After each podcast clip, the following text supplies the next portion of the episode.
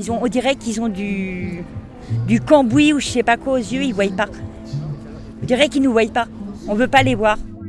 Comment vous, vous pouvez travailler sur vous-même qu'à à matin, midi et soir, on cherche à faire de vous un animal?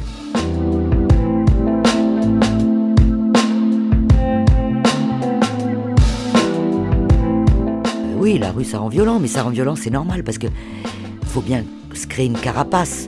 Si on se crée pas une carapace, euh, voilà, euh, euh, on est écrasé par, par, par, par cette société qui vous regarde pas. Il y a euh, dans la transgression euh, de l'interdit, euh, je vous dirais quelque chose de naturel chez l'homme.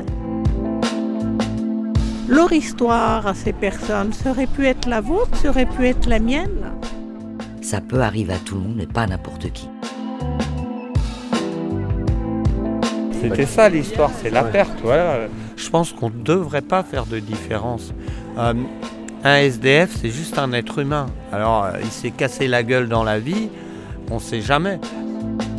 Je pense que dans la vie, il faut vivre certaines choses pour savoir ce de quoi on parle.